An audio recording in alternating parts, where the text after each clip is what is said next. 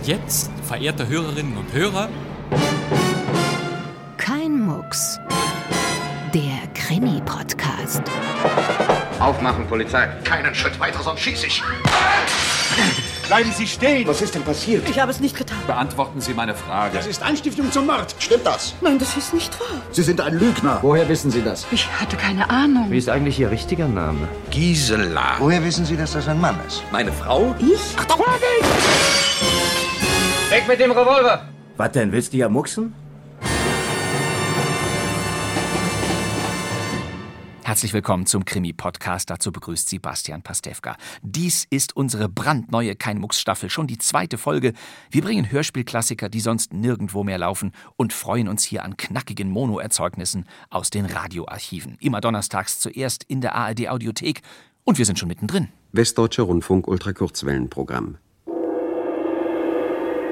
Dies ist eine unwahrscheinliche Geschichte. Dies ist eine aufregende Geschichte. Dies ist eine abenteuerliche Geschichte. Unsere Geschichte spielt in London. Feuer für eine Zigarette. So heißt unser schwarz-weißer Krimi-Dreiteiler des Westdeutschen Rundfunks aus dem Jahr 1966. Der zweite Teil startet hier gleich. Es gibt dann auch eine Zusammenfassung der bisherigen Ereignisse und die besorgt die Hauptfigur, der Londoner Schriftsteller Edgar Dickens, höchstpersönlich. Ich möchte mich Ihnen gerne vorstellen. Dickens. Edgar Dickens. Ich verfasse Kriminalromane. Ja, und das Merkwürdige an der ganzen Geschichte ist, ich werde immer in diese Kriminalgeschichten hineingezogen.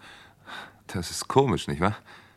Aber diese Tatsache ist ja schließlich der Grund, weshalb ich über die Fälle stets so gut Bescheid weiß, dass ich darüber berichten kann. Soweit Edgar Dickens. Und Sie haben wahrscheinlich gemerkt, dass das nicht der Edgar Dickens aus unserem ersten Teil von Feuer für eine Zigarette war, also nicht der Schauspieler Hermann Wagner. Dieser Edgar Dickens hier, den spielte Hans-Jörg Felmi. Mein Name ist Dickens. Nein, nicht Charles. So viel habe ich, wie man so hübsch sagt, nicht auf dem Kasten. Edgar. Edgar Dickens, Verfertiger von Kriminalgeschichten. Guten Abend übrigens. Das ist tatsächlich Hans-Jörg Felmi, Mitte der 60er Jahre.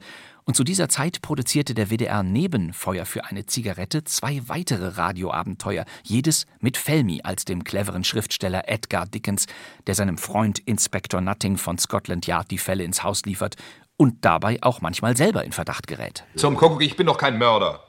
Diese Konstellation war in den Krimi-Hörspielen dieser Zeit sehr beliebt. Natürlich musste alles in England spielen und die Hauptfigur immer ein wenig schlauer und unkonventioneller sein als die Polizei.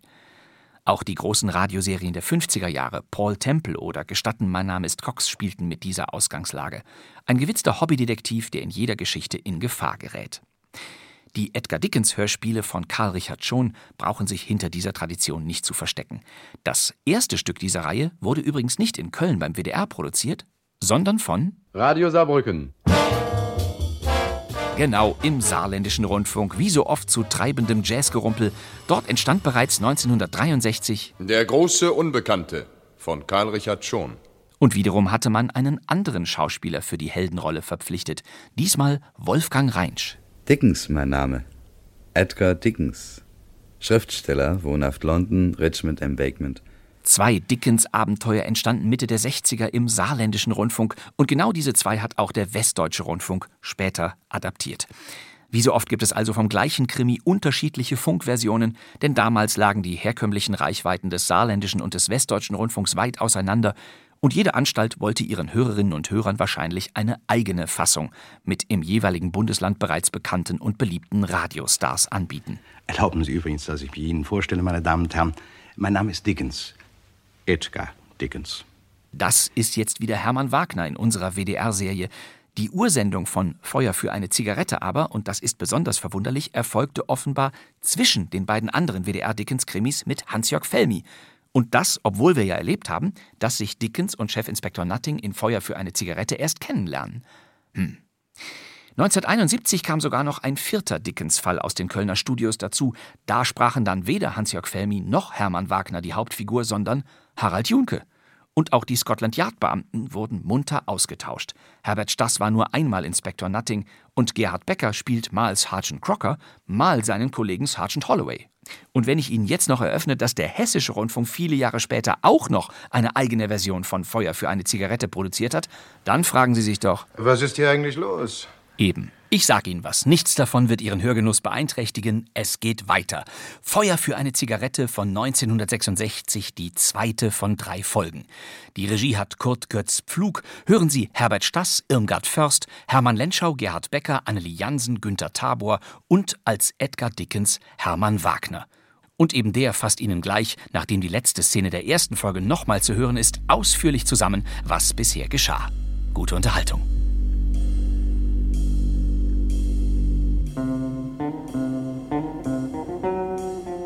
Harry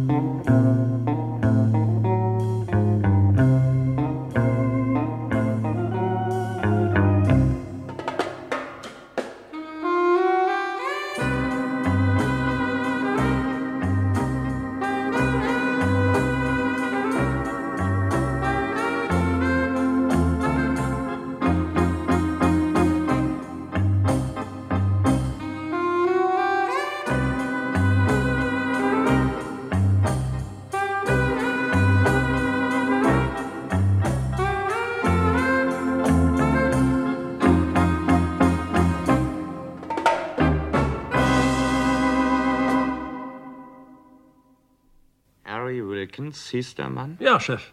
Sie haben ihn vor drei Stunden aufgefischt und seine Papiere sind noch gut zu entziffern. Ein Matrose, der bis vor kurzem auf dem Frachter Albatros in Heuer war. Er muss aber hier abgemustert haben, weil die Albatros vor einer Woche ausgelaufen ist. Wie lautet der Befund? Lungendurchschuss, aber der Tod ist unmittelbar durch Ertrinken eingetreten. Und er lag unterhalb der Battersea Bridge im Wasser? So ist es, Chef. Ganz in der Nähe von Shiny Walk.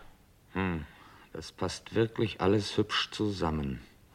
Hat aber einen großen Fehler. Welchen? Dass der Mann tot ist. Wenn es sich wirklich um den Mörder Slaters handelt, haben wir jetzt keine Chance mehr, ihn zu überführen. Na ja, das schon. Aber das würde auch bedeuten, dass wir den Fall ohne viel Kopfzerbrechen gelöst haben. Mhm.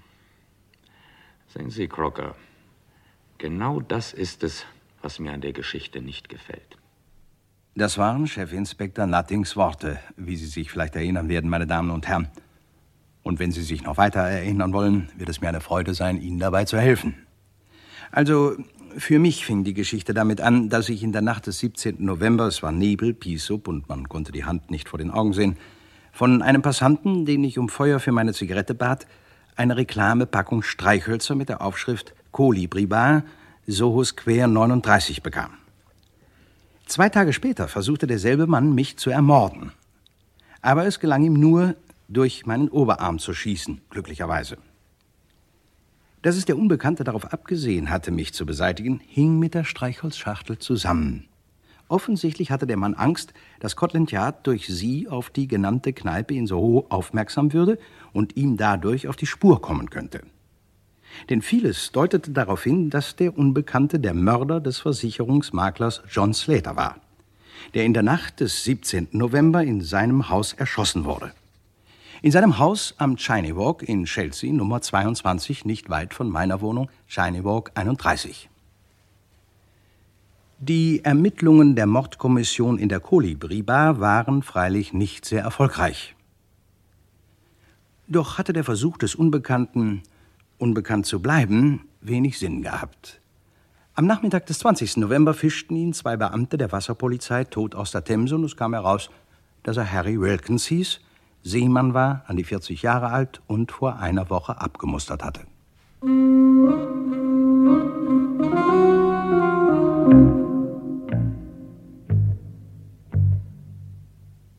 Guten Tag, Chef. Holloway, was bringen Sie? Auskunft über Broderick Slater. Das Fernschreiben aus Brisbane? Na, lies schon vor. Broderick Slater, 37 Jahre alt, geschieden, Ex- und Importkaufmann, seit Juli 1963 hier sesshaft, früher London, letzter Auslandsaufenthalt vom 17. bis 23. April dieses Jahres Singapur. Oh, schade. Ich dachte, der Bursche würde im Augenblick auf den Namen Smith oder Miller hören und in irgendeinem Hotel hier in der Nähe wohnen. Ah, So müssen wir ihn also von der Liste der Verdächtigen streichen, Chef, was? Möglich, aber wir wollen nichts übereilen. Halten wir uns zunächst an Harry Wilkins. Crocker, Sie begleiten mich. Kommen Sie. Wohin, Chef? In Joe Billys Kneipe. Wenn wir ihm das Bild von Wilkins zeigen, wird er sich vielleicht an ihn erinnern, sofern er überhaupt jemals da war.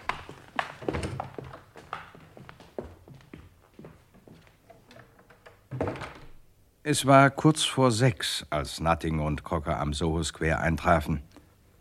Um diese Zeit war Joe Baileys Kneipe erst spärlich besetzt, nur ein paar zwielichtige Typen hockten herum. Hinter der Theke polierte der Chef Biergläser. Und am Klavier saß Beethoven und klimperte gelangweilt vor sich hin. Hallo, Mr. Nutting.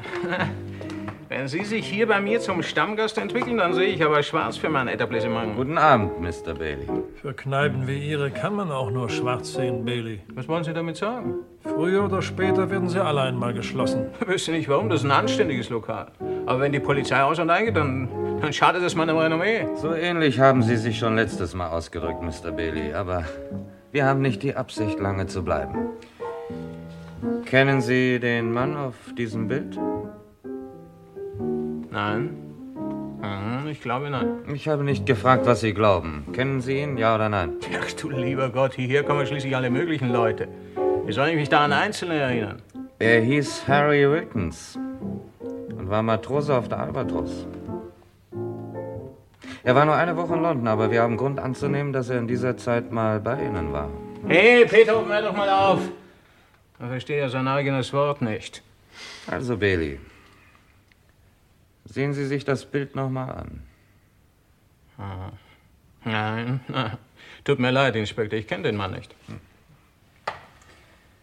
Und Sie, Beethoven? Nein? Schüttelt den Kopf.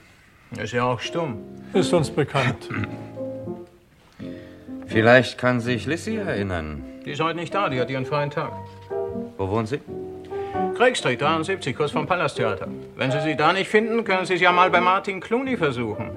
Er verkauft Gebrauchtwagen am Golden Square. Nummer weiß ich nicht, ist aber leicht zu finden. Danke, Mr. Bailey. Hey, Mr. Nutting! Moment noch. Ja?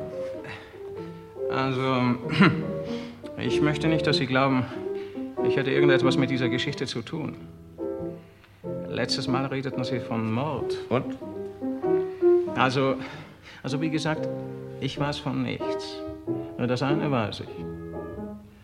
Lissy war hier, das stimmt. Na und? Aber Martin nicht. Martin Clooney? Hm. Zuerst war ich nicht sicher, aber als ich nachdachte, da fiel mir wieder ein, Martin war drei oder vier Tage überhaupt nicht gekommen. Und ich ärgerte mich, weil Lissy deswegen schlechte Laune war. Schließlich ist sie hier, um die Gäste zum Trinken zu animieren und nicht, um sie mir zu vergraulen. Ich danke Ihnen, Mr. Bailey. Auf Wiedersehen. Nichts für ungut, Inspektor, aber ich sage lieber Adieu. Und ich sage auf Wiedersehen.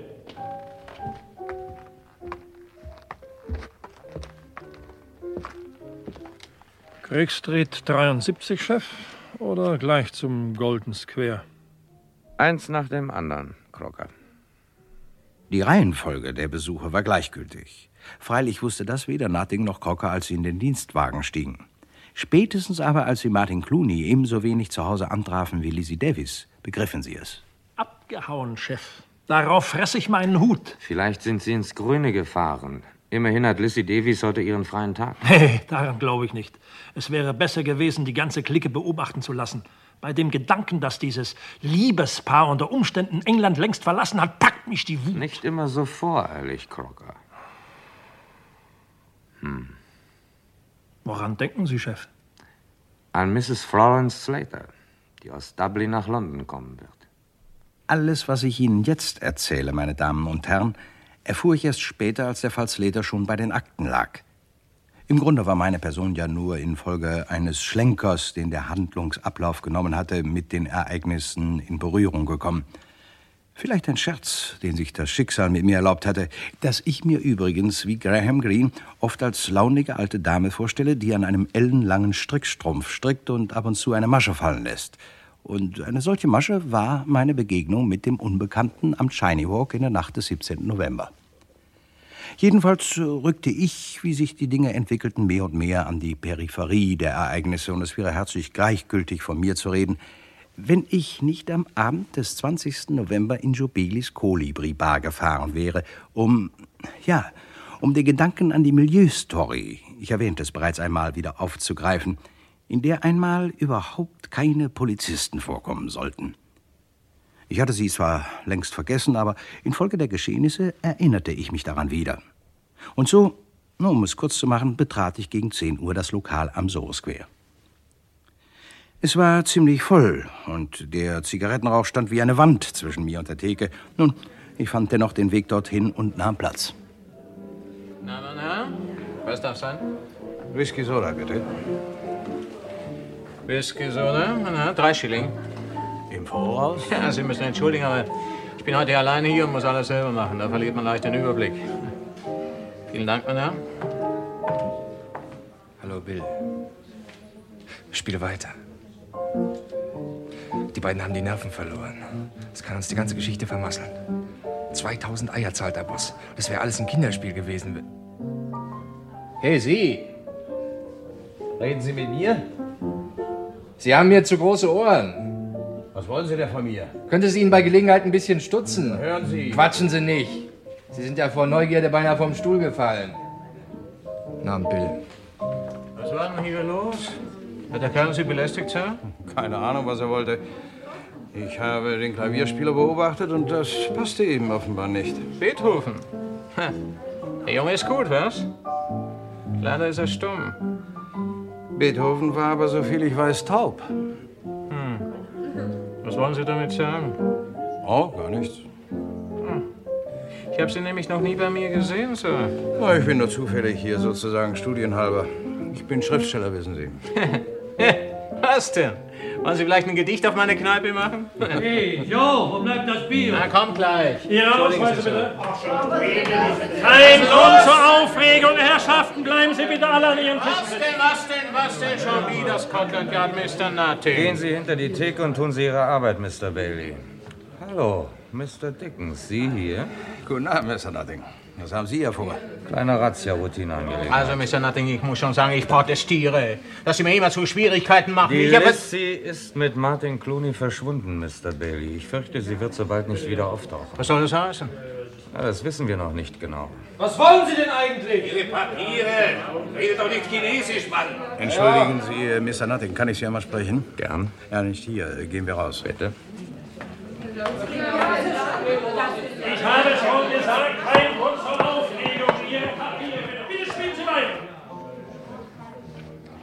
Ich wollte da drin nicht reden. Um was handelt es sich?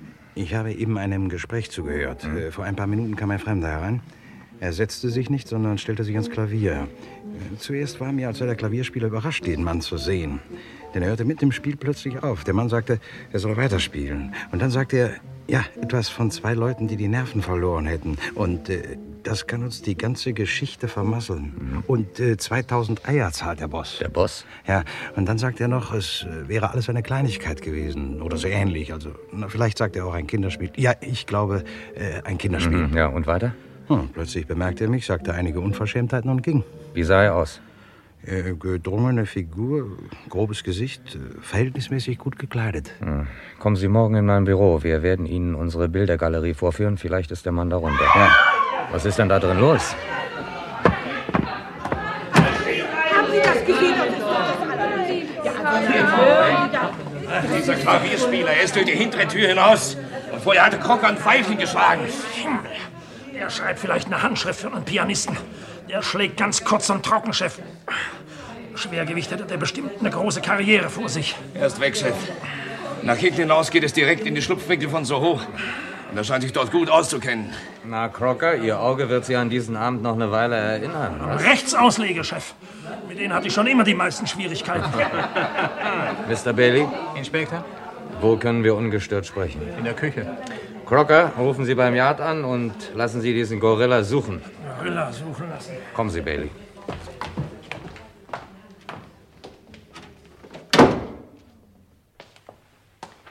Wie lange ist Beethoven schon bei Ihnen?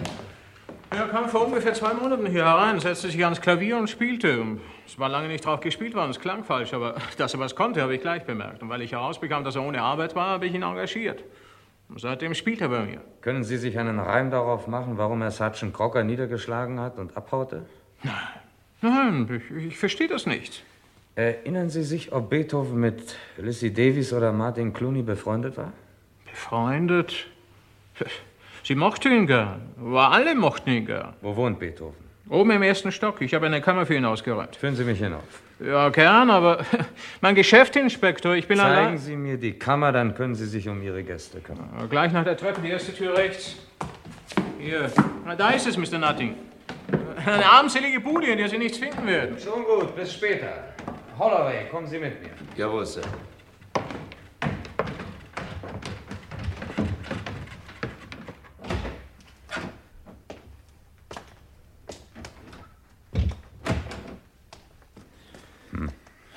Clooney, Lizzie Davis, Beethoven, Harry Wilkins. Ich vermute, es sind immer noch nicht alle, die zu der Clique gehören. Ja, es gibt noch einen Boss. Einen Boss? Ja. Ich hatte auf Clooney getippt. Na, der hat nur die Nerven verloren. Er war ein Rädchen, das ausfiel. Und wer ist der Boss? Irgendjemand. Das klingt wenig hoffnungsvoll, Chef. Und was suchen Sie in Beethovens Zimmer? Was man als Polizist immer sucht. Den Hinweis auf den Fehler, den der Gegner gemacht hat. Aber ich habe ihn noch nicht. Es kommt darauf an, eine stumme Botschaft zu deuten, Holloway. Und dieser Klavierspieler ist vielleicht hier der stumme Bote. Ja. Na, gehen wir. Wir werden zwei Leute schicken, die Beethovens Bleibe unter die Lupe nehmen sollen. Wir haben für heute genug getan. Nutting war so freundlich, mich im Dienstwagen mitzunehmen. Und um mich dafür erkenntlich zu zeigen, fuhr ich am nächsten Morgen zeitig zum Victoria Embankment, um mir Scotland Yards Bildergalerie, wie es Nutting ausgedrückt hatte, anzusehen. Mir schien, als habe er gewusst, oder doch wenigstens geahnt, wen ich als den fremden Gast in Jobelis Kneipe identifizieren würde. Denn ich hatte mir kaum mehr als zehn bis 15 Verbrecherphysiognomien angesehen, als das Gesicht, das ich suchte, in dreifacher Ausfertigung vor mir lag. Von vorn, rechts und links im Profil, mit Name und Nummer. Sind Sie sicher, dass er es ist, Mr. Dickens? Ohne Zweifel, Mr. Nutting. Hm. Jimmy Feller also. Verurteilt wegen gemeinschaftlichen Straßenraubes. Mr. Nutting?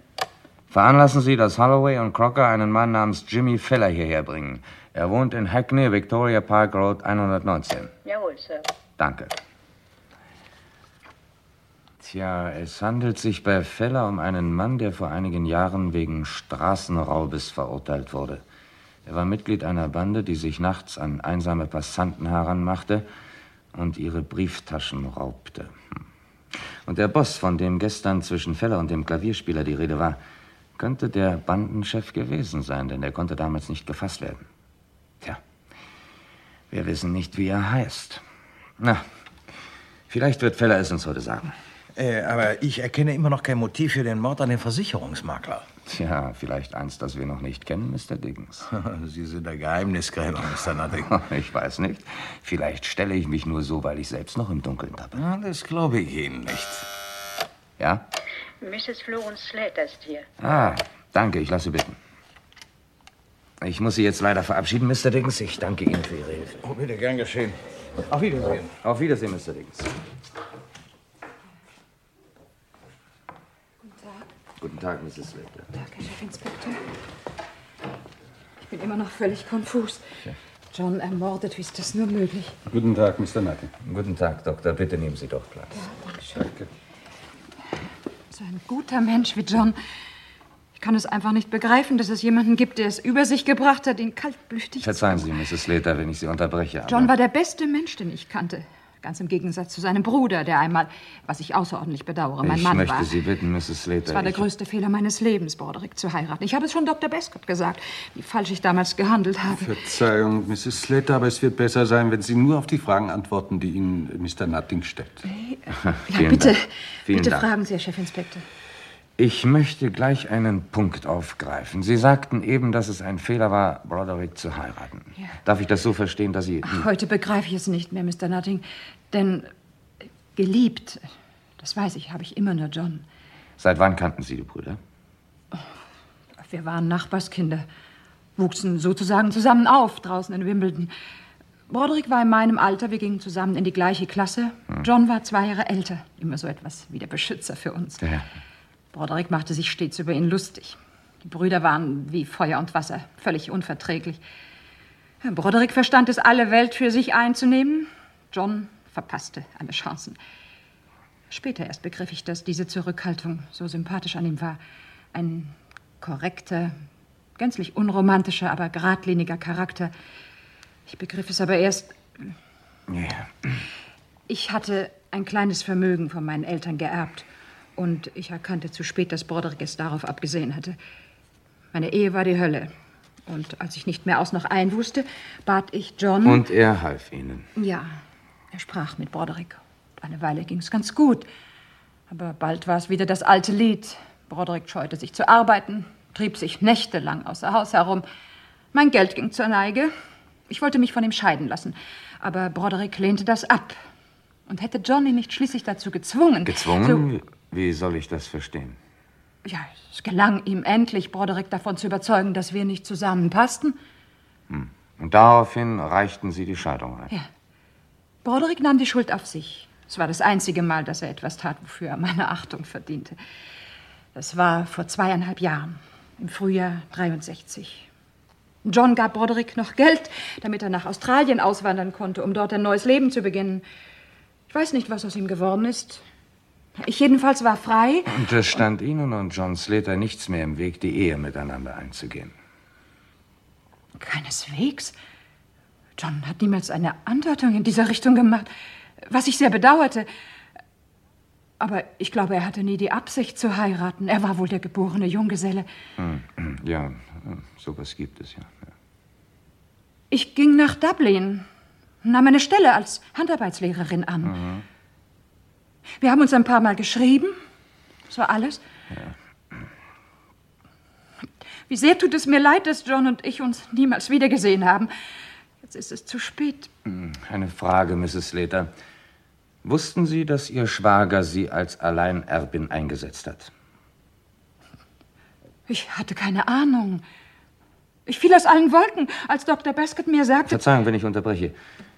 Sie sagten, dass Sie im Frühjahr 1963 von Broderick geschieden wurden. Ja, im Mai 63. Etwa um die gleiche Zeit verfasste John Slater seine endgültige, letztwillige Verfügung. So war es doch, Doktor? Ja, ja, das ist richtig, Mr. Nutting.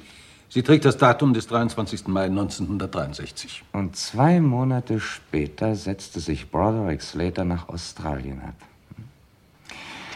Sie sagten, Mrs. Slater, dass das Verhältnis zwischen den Brüdern stets gespannt war. Ja. Halten Sie es für möglich, dass sich die beiden hassten? Hass? Ich weiß nicht. Nein, das glaube ich nicht. Hm. Broderick kannte überhaupt keine Gefühle, konnte also auch nicht hassen. Ich möchte sagen. Oh Gott. Meinen Sie denn, dass Broderick etwas mit Johns Tod zu tun hat? Nein, nein, das glaube ich nicht. Warum auch? John hat ihm ja immer nur Gutes erwiesen. Denken Sie an das Geld, das er ihm gab, damit er nach Australien gehen konnte. John wusste, dass er es niemals zurückbekommen würde. Nein, nein, ich bin überzeugt, damit hat Broderick nichts zu tun. Ist er denn in London? Nein, in Brisbane. Na, sehen Sie, Mr. Nutting. Mrs. Slater ist zwar liebenswürdig, dass Sie mich aufgesucht haben. Ich danke Ihnen. Auch Ihnen, Dr. Baskett. Kann ich noch etwas für Sie tun, Mr. Nutting? Äh, Im Augenblick nicht. Ich bleibe eine Woche hier und wohne im Welbeck Hotel. Wenn ich Sie noch einmal sprechen muss, werde ich mich melden, Mrs. Slater. Auf Wiedersehen. Auf Wiedersehen. Auf Wiedersehen, Mr. Nutting. Auf Wiedersehen, Doktor. Crocker, kommen Sie bitte rein. Es ist wie verhext, Chef. Wir haben einfach kein Glück mehr. Dieser Feller ist verduftet, genau wie Beethoven, Lizzie Davis und Clooney. Was sagen Sie jetzt? Dass ich Ihren Ärger nicht verstehe. Nicht? Na hören Sie, wir laufen diesen Burschen immer nur nach und da sagen Sie, Na, dass ich immerhin beweist es doch, dass Sie Gründe gehabt haben, London zu verlassen. Hm? Und das zu wissen ist ja auch schon etwas. Ja, ja aber, aber wenig, Chef. Verdammt wenig. Fluchen Sie nicht, Crocker. Sie wissen, dass ich das nicht mag. Nothing? Ja. Ach, wo? Ja, ich verstehe. Und Clooney? Hm. Nein, ich fahre selbst, danke. Sehen Sie, Crocker? Einer unserer Ausreißer ist schon wieder aufgetaucht. Ja? Lissy Davies. Sie liegt mit einem Schlüsselbeinbruch im Krankenhaus von Northampton. Clooney fuhr sie auf der Landstraße gegen einen Baum. Kommen Sie, wir fahren hin. Bis zum Abend können wir wieder zurück sein. Clooney wird sich um seine Lissy doch wohl kümmern. Vielleicht läuft er uns dabei in die Arme.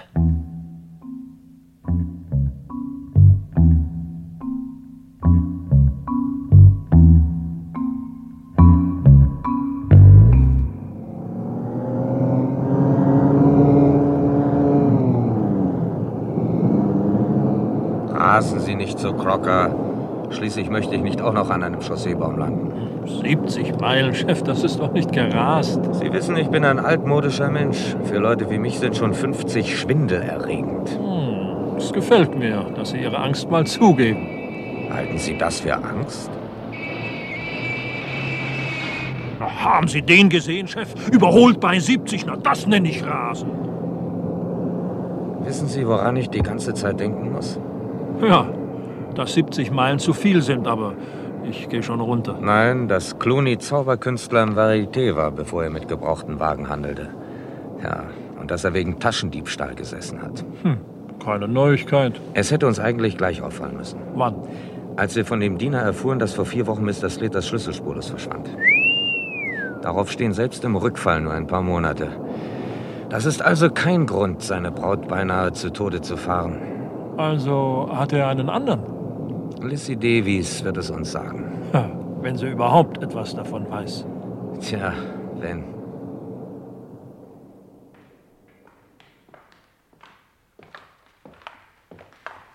Hier ist es, Sir.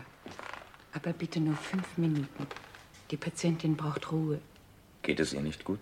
Der Schlüsselbeinbruch wäre nicht das Schlimmste, aber sie scheint sich in einer Nervenkrise zu befinden. Hm. War schon Besuch für Sie da? Nur der Mann, der sie einliefert, hat noch einmal angerufen und sich nach ihr erkundigt. Bleiben Sie hier im Flur, Crocker. Vielleicht taucht Clooney doch noch persönlich auf. Im Flur bleiben. All right, Chef. Sie haben Besuch, Miss Davis. Martin, Guten Tag, Miss Davis. Sie? Wie kommen Sie hierher? Was wollen Sie denn? Wo ist Martin? Leider weiß ich das nicht. Warum sind Sie hinter ihm her? Er hat nichts getan, hören Sie? Nichts, nichts. Bleiben Sie ganz ruhig, Miss Davis. Ich möchte auch nicht, dass Sie sich aufregen. Wenn Martin unschuldig ist, besteht ja auch kein Grund zur Aufregung. Nicht länger als fünf Minuten, Sir. Also, Lissy, seien Sie vernünftig und sagen Sie mir, warum Sie und Martin Clooney London verlassen haben. Ach, lassen Sie mich in Ruhe. Martin ist also unschuldig, schön. Wenn das so ist, dann verstehe ich Ihre überstürzte Flucht nicht. Was kümmert euch von der Polizei denn, ob einer unschuldig ist? Ihr braucht einen, der es getan haben muss. Und da schnappt euch den ersten Besten. Der was getan haben muss, Lissy. Das wissen Sie nur selbst. Weil Martin vorbestraft ist, da kam er ihn gerade gelegen. Nicht wahr, so ist es doch. Wenn einer erstmal in den Akten steht, dann wird er das sein Leben lang nicht mehr los. Ach, dann reden Sie doch keinen Unsinn, Lissy. Was hat Ihnen Martin gesagt, weshalb Sie beide London verlassen müssten? Nichts. Gar nichts. Ich, äh, ich hatte gestern meinen freien Tag und wir wollten ein bisschen aufs Land. Deshalb sind wir weg. Ja, ganz so wird es zwar nicht gewesen sein, aber vielleicht sah Martin die Sache wirklich schlimmer, als sie für ihn ist. Wie meinen Sie das? Nun, dass seine Rolle bei der Sache, um die es geht, nur von untergeordneter Bedeutung war. Ich weiß von nichts. Aber ich, entschuldigen Sie, Lissy, weiß eine ganze Menge. Zum Beispiel, dass Martin vor etwa vier Wochen für einen ganz bestimmten Auftrag engagiert wurde. Von wem? Von Leuten, die seine Fähigkeiten zu schätzen wussten. Was für Fähigkeiten? Passen Sie auf, Lissy. Ich will Ihnen die Geschichte so erzählen, wie ich sie sehe. Und wenn Martin auftaucht, dann reden Sie ihm gut zu. Er soll in mein Büro kommen und mir ein paar Fragen beantworten. Ich gebe Ihnen mein Wort, dass ich alles tun werde, um Gutwind für ihn bei Gericht zu machen. Verstanden? Ja, schon. Aber Also, ich denke mir das so. Martin ist von irgendwelchen Leuten vor ungefähr vier Wochen dazu überredet worden, sich als Klient bei einem gewissen John Slater einzuführen. Er sollte sich dessen Hausschlüssel beschaffen. Dafür wurden ihm 50 oder 100 Pfund versprochen. Er ging darauf ein, machte sich an Slater heran und gab vor, eine Versicherung abschließen zu wollen. Dann wird er bei dieser Gelegenheit den Schlüssel an sich genommen haben, übergab ihn seinen Auftraggebern und nahm sein Honorar in Empfang. Als dann aber einen Monat später dieser Versicherungsmakler ermordet wurde, bekam er es mit der Angst und glaubte flüchten zu müssen. Da er ohne sie Lissy nicht fort wollte, nahm er sie mit und ja, sie landeten beide an dem gewissen Baum auf der Landstraße von Northampton. Kann es nicht so gewesen sein? Fragen Sie Martin doch selbst. Von mir erfahren Sie nichts. Jedenfalls haben Sie nicht direkt bestritten, was ich gesagt habe. Das genügt mir fürs Erste. Was war es eigentlich für eine Versicherung, die Martin abzuschließen vorgab? Er sollte sagen, dass er in Paddington ein Haus hat, das. Machen Sie sich keine Vorwürfe, Lissy. Früher oder später hätten wir es doch herausbekommen. Ein übler Dreck, pfui Deibel. Denken Sie ja nicht, dass er besonders originell war. Immerhin originell genug, um Sie ein bisschen zum Sprechen zu bringen. Obwohl es mir offen gestanden immer wieder peinlich ist, das zu gebrauchen, was Sie Tricks nennen. Tut mir wirklich leid. Gehen Sie. Ich, ich brauche Ruhe. Ich will schlafen. Schwester! Ja, ich gehe ja schon. Gute Besserung, Lissy. Miss Davis? Ich will allein sein. Ich, ich will. Ja, ja, ja. Die fünf Minuten sind sowieso um, Sir. Auf Wiedersehen. Ich will niemanden mehr sehen, Schwester. Ich will keinen. Na, Chef, Kommen Sie. Was Neues? Viel.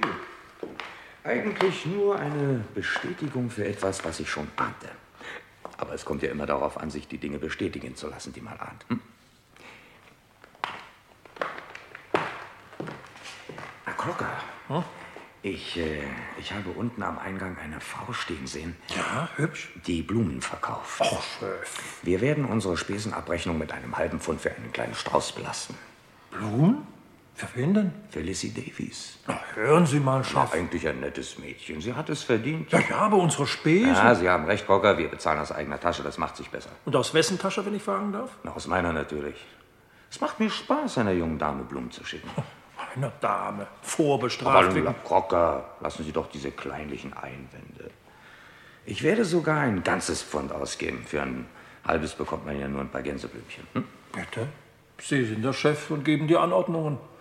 Wenn ich auch, entschuldigen Sie, manchmal Schwierigkeiten habe, Sie zu verstehen. Na, das ist doch nicht nötig, Crocker. So.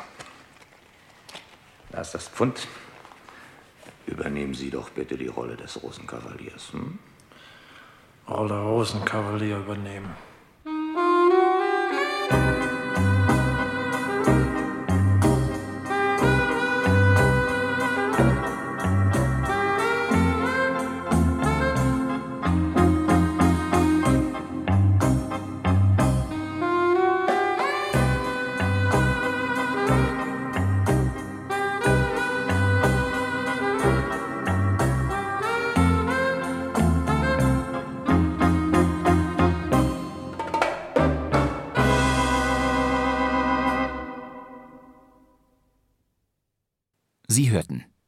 Feuer für eine Zigarette, Teil 2 von 3 von Karl Richard Schon. Es sprachen Edgar Dickens, Hermann Wagner, Chefinspektor Nutting, Herbert Stass, Sergeant Crocker, Gerhard Becker, Sergeant Holloway, Wolf Schlamminger, Joe Bailey, der Barbesitzer, Günther Tabor, Mrs. Florence Slater, Irmgard Först, der Anwalt Baskett, Hermann Lenschau, Lissy Davis, Annelie Jansen, Jimmy Feller, Edgar Hoppe und andere. Die Regie hatte Kurt Götz Pflug und dieses Hörspiel lief erstmals am 9. September 1966. Eine Produktion des Westdeutschen Rundfunks. Ja, und der letzte Teil unseres dreiteiligen Hörspiels erwartet Sie natürlich in der kommenden Folge.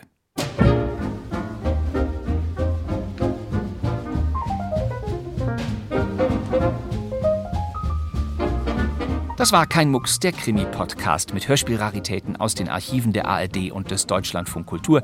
Mit unserer vierten Staffel sind wir jeden Donnerstag wieder zur Stelle. Diese und viele, viele weitere Episoden stehen schon in der ARD Audiothek und überall sonst. Und ich glaube, damit können wir für heute zum Schluss kommen. Wir sehen uns ja wieder in einer Woche. Für heute, meine Damen und Herren, recht herzlichen Dank für Ihre Mitwirkung. Auf Wiedersehen. Wiedersehen. Auf Wiedersehen. Mein Name ist Bastian Pastewka. Danke fürs Zuhören. Tschüss. Also, Wiedersehen.